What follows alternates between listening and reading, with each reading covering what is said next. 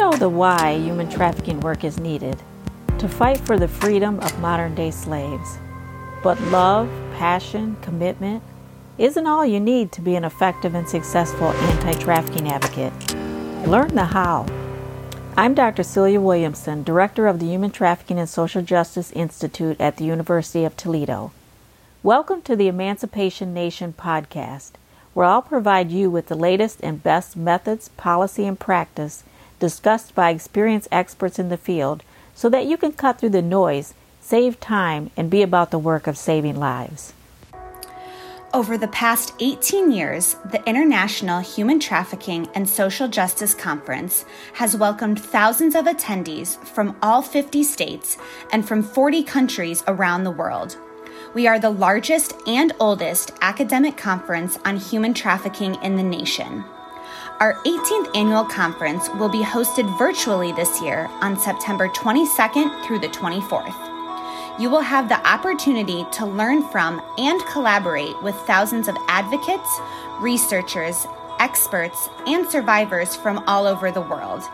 This will be our largest conference to date with over 100 breakout sessions featuring 180 expert presenters speaking about various topics related to human trafficking and social justice issues. Find out more information and register today on our website traffickingconference.com. Hey, how's it going, Lisa? It's going good. I noticed that I don't really introduce you all that often. So, you know, so why don't you tell people a little bit about yourself? Um, let me see. Uh, well, I have my master's in social work. Um, mm-hmm. I'm applying for jobs right now. So if you have one out there, you know, hook a sister up, you know.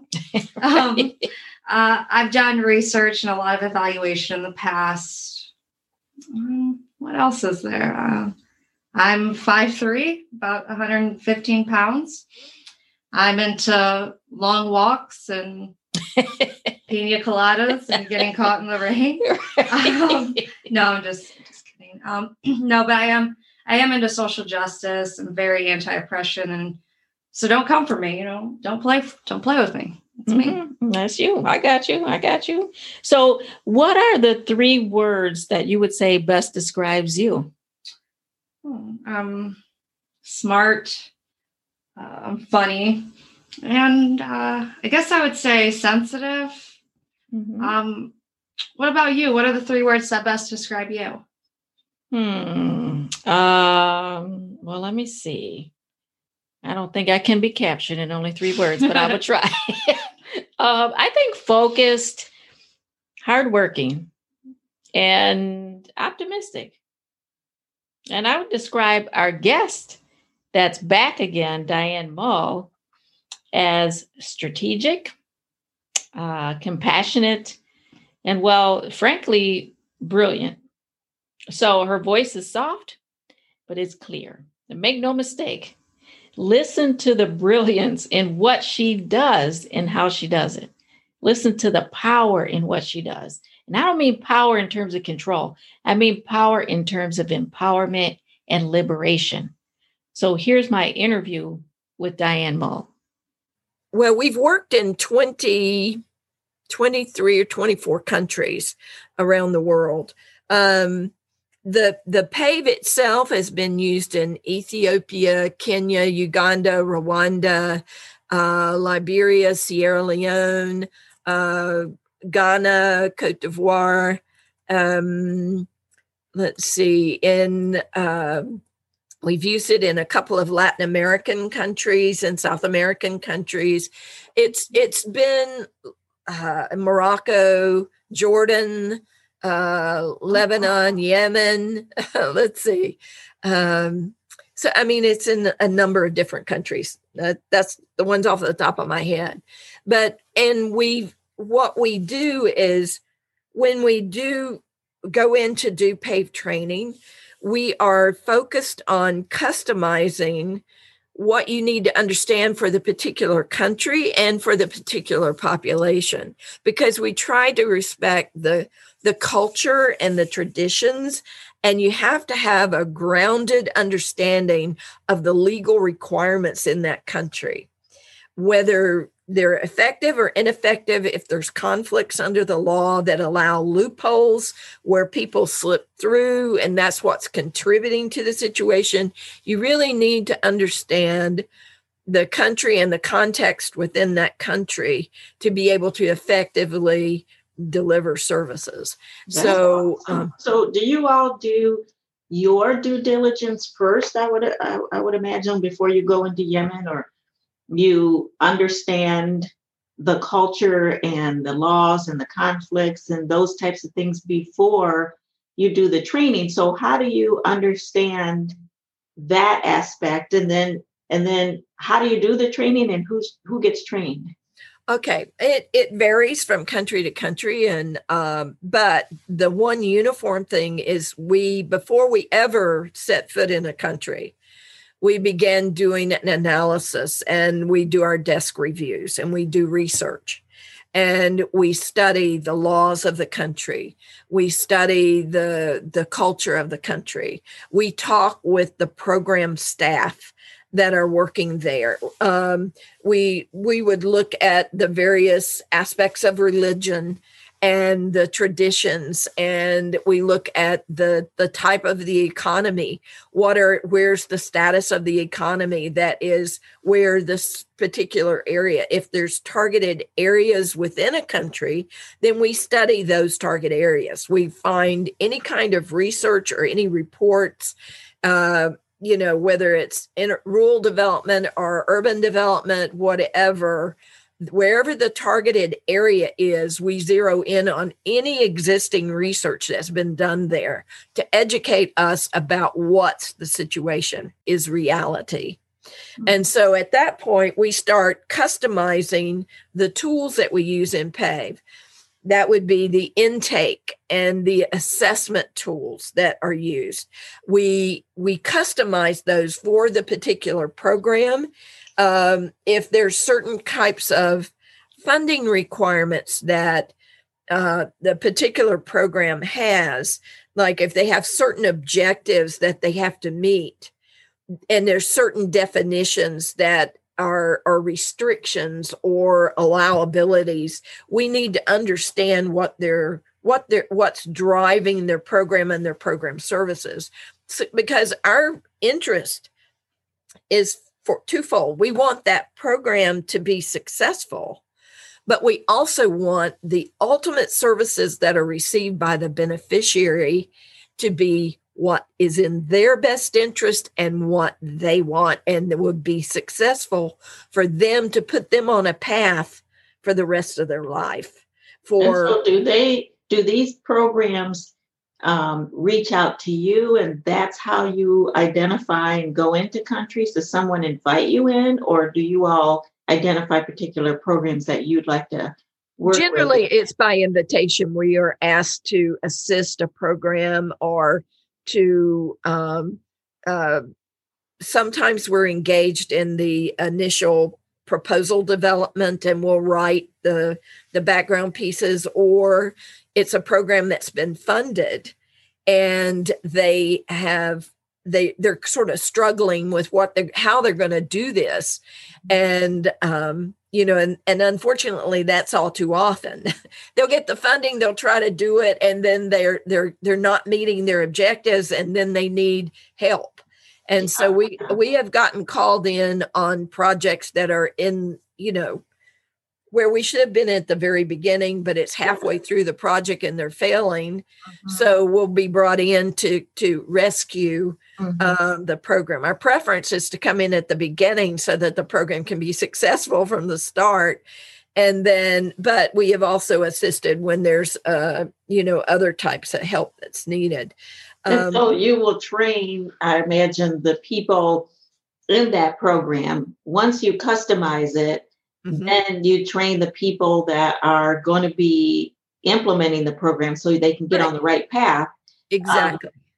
So we who- train our case managers, we train teachers Mhm. that they would be working with in schools because for example i liked your assessment tool that you had that i saw within your curriculum it's very good very detailed and very i mean well informed and i thought it was very good so you would you would train teachers who are having issues with certain students that are at high risk of dropping out. Mm-hmm. So you would train the teachers on using the tool mm-hmm. and then then you also train the case managers because there's a difference between identifying someone who is a potential beneficiary from the types of information that you need in order to work with them on achieving employment goals or mm-hmm. achieving education goals. Mm-hmm. There's different types of assessments for different purposes. Yeah. There's the assessment to identify eligibility, and then there are assessments that we call that intake. And then the assessment is to determine what you can most effectively do using the services that you have funded mm-hmm. to be able to affect a positive outcome with the beneficiary. Now, so, Diane, where do you get your funding to to do this type of work? Where's your organization get your funding? Well, we we uh, operate with different sources. Um, a lot is um, from foundations and from, um, and then we have foundations. We have individuals who give us mm, support funds to do different projects and activities. We have um, we have a large amount is government funding, and it, although we do not take the money directly from the government because we find it's rather difficult to criticize the government if you're on the one hand when you're taking money on the other. Mm-hmm. So we have a lot of organizations, international NGOs and and country level NGOs and um, INGOs that receive government funding, but then they bring us in to to train and to do the backup technical support to train their staff. The the ultimate objective for IECL is not to replicate ourselves. Mm-hmm. That's not what we're about. We would rather build the capacity of the organizations and groups um, you know in in their to do the work in their own country mm-hmm. you know empower them yeah yeah because if we rep- yeah we replicate ourselves overseas we're going to be scoffing off about 50% of the money that otherwise could go for the services directly to the beneficiary so and that's not what we're about so your organization is the International Institute to End Child Labor. I don't think we International Initiative. International Initiative to End, to end Child, child Labor, labor, right? All right. Yeah. Let me yeah. say it one more time. Your organization is the International Initiative to end child labor. Correct. Yes. Mm-hmm. That is awesome. And how many people on your team? Four. Four. So you really aren't trying to take over the world. You're trying to just empower people to do it themselves. Go in That's and you exactly provide right. the technical assistance, customize it to the culture, and empower them to go down the path towards success. I love that idea. Um, how does someone get in touch with you in your organization if they have questions or you know perhaps i mean we have people that are studying this issue that are writing papers and classes about it mm-hmm. and we don't get an opportunity often to have someone with the years of experience and the breadth of going into over 20 countries and the depth of the work that you've done so I know there'll be people that want to get in touch with your organization. How do they do that? It's pretty simple, Diane at endchildlabor.org. That's my email address. Um, I love that you guys just do incredible work and just seem so humble and keep keep it simple. I love the KISS principle, right? right. yeah. I love that. Yeah. Um, so, any advice that you would give to someone that is, you know, they're excited, they're compassionate, they want to do this type of work? I mean, going into countries, helping lift up people who are vulnerable, they're really passionate about doing that type of work. What would you suggest that they do to kind of get on this path to do something similar to what you all are doing? Well, I mean, we're all about workforce development, right? It's uh, understand i mean the first thing is understanding the understanding yourself right so if you understand yourself and what you drives you, what what influences you to make decisions about what you're going to do or want to do in life, then understanding the issue. If if you want to work in in trafficking, then you really need to study and understand the issue and really understand what's causing the issue. What are the influencing factors, the push, the pull? What are, you know, what is the industry where this is happening? And what are the key risks that are inherent in that industry that are both internal to the industry itself, but also external in the community where that industry operates, mm-hmm. because there's some influencing factors on both sides.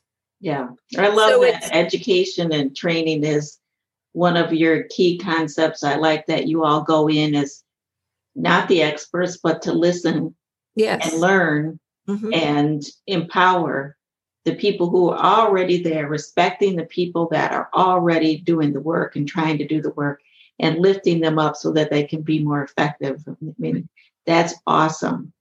The the most I I the most exciting program, one of the more recent and exciting programs was in Morocco because you had job counselors or case managers who were wanting to know how are we going to do this? We have so much to do. We only have a certain amount of money. How are we going to do this?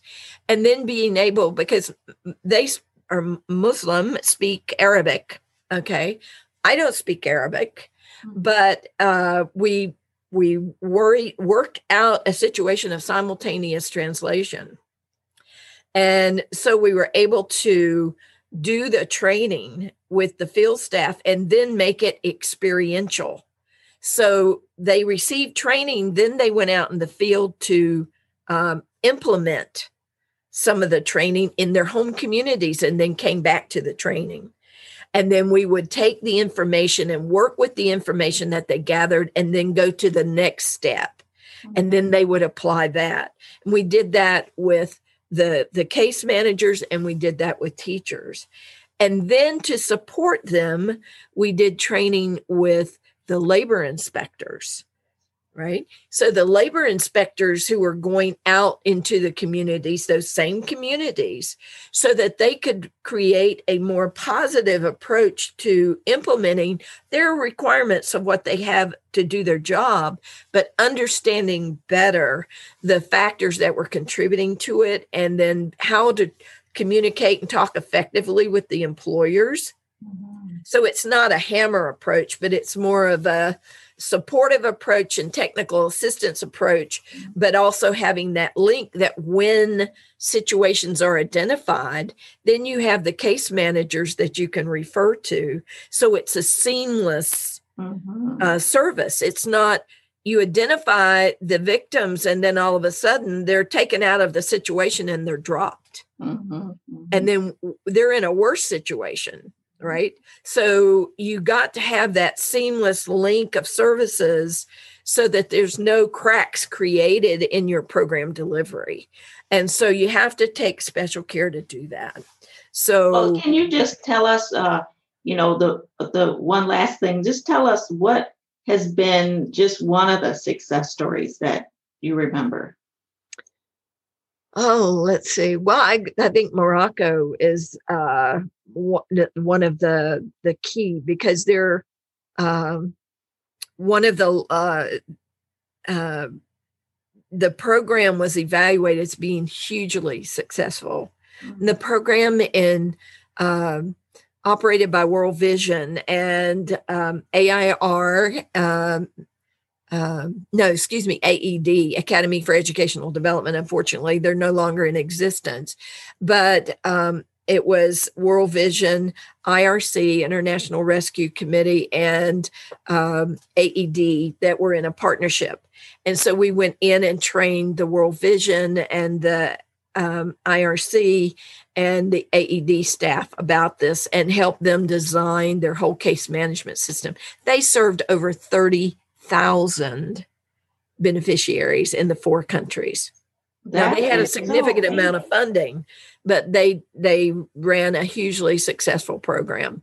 That's amazing. I mean, some people it's difficult to get your head wrapped around some of the things that you do, but when you see the benefit of it and you see it trickle down to real work with real people in real communities, mm-hmm. I mean, that is the way if we are to reach out, you know, as the US, if we're to reach out with our skills, um, this is the way we reach out uh, to partner and collaborate and empower, not to take over and dominate and come and tell people what to do. But this is this is an amazing type of work and um, something I would I just get excited about. Um, mm-hmm. Well, the main thing for me is that the beneficiary themselves learns how to plan for themselves if they have an objective for a job and they and they they've determined based on what their interests are that they want to do a certain job they know how to map their own course mm-hmm. and we teach the parents on how to do that with other children in the family but then when that beneficiary becomes a parent they know those skills for their kids mm-hmm. so that they can start to consider you know this my child here is doesn't really like to be around other people they're more introspective and they like to do this kind of work but this one's very outgoing and gregarious and they really want to to be with people you don't put the gregarious person in an accounting job mm-hmm. Mm-hmm. and you don't put the introspective child that likes to work with numbers and and work individually probably a job as, as a um, as a um, public relations person i'm just using that one but as doing sales and that kind of thing would not ultimately be successful. Because you you think um, you think about what how many people go into education and they'll go for years and years and years and spend money on education and then when they get out of college that is not at all the job they end up doing mm-hmm. Mm-hmm. because we don't even here in the united states really do that kind of exploration to really understand what someone's interest and passions are mm-hmm. because the thing for myself every job that i've done is because it's something i love and i have a passion about Mm-hmm. So when I work, it's not like work. It's it's fun for me. Mm-hmm. So it's not um, it's not a labor. I'm not laboring. I'm enjoying what I do. I'll tell you, this is one of my all-time favorite episodes thus far. Yeah, it was it was really good, but how how do you classify it as your all-time favorite? I mean, that's that's a huge statement. I know, I know. There are several several reasons. One, again, I think the woman is brilliant just overall. But second, she's very methodical, meaning she has a plan, a strategy, and the strategy is based on years of her work. So she took what she learned and knows and designed the PAVE methodology. So I really like the way she thinks. Third, her group designed the methodology in such a way that it's flexible enough to wrap itself around the culture of the country that she's in and it can overlay on top of whatever programs going on within the country and it harmonizes complements the goals and objectives that that program or that country is trying to achieve. You're right. You know i i listen to these guests and i think wow that's what I want to be doing. You know, can I come over and work with you guys? I know, me too. As Margaret Mead said, never doubt that a small group of thoughtful, committed citizens can change the world. Indeed, it's the only thing that ever has. Absolutely. And for staff at End Child Labor on a mission and about their business. Let's not just do something, let's do the best thing. If you like this episode of Emancipation Nation, please subscribe and I'll send you the weekly podcast. Until then, the fight continues.